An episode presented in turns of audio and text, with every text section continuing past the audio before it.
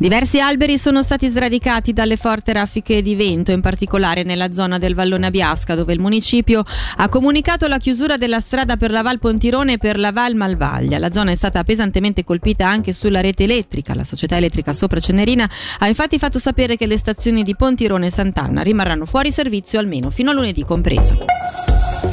Minaccia terrorismo in Svizzera. Alla luce delle tensioni internazionali per il servizio delle attività informative della Confederazione, il livello è elevato anche nel nostro paese. Sulla situazione in Ticino sentiamo il portavoce della Polizia Cantonale, Renato Pizzolli. Noi possiamo parlare per il Ticino e per quanto concerne il Ticino al momento non sono stati riscontrati episodi di intolleranza o uh, sospetti nei confronti delle comunità, diciamo, toccate dall'accentuarsi della crisi.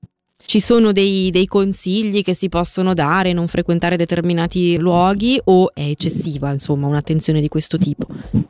Io direi che non siamo uh, a questo punto. Quello che possiamo dire anche a titolo di rassicurazione è che la situazione è costantemente monitorata e rivalutata con l'obiettivo qualora fosse necessario, di incrementare come autorità di polizia le misure adottate a tutela della sicurezza.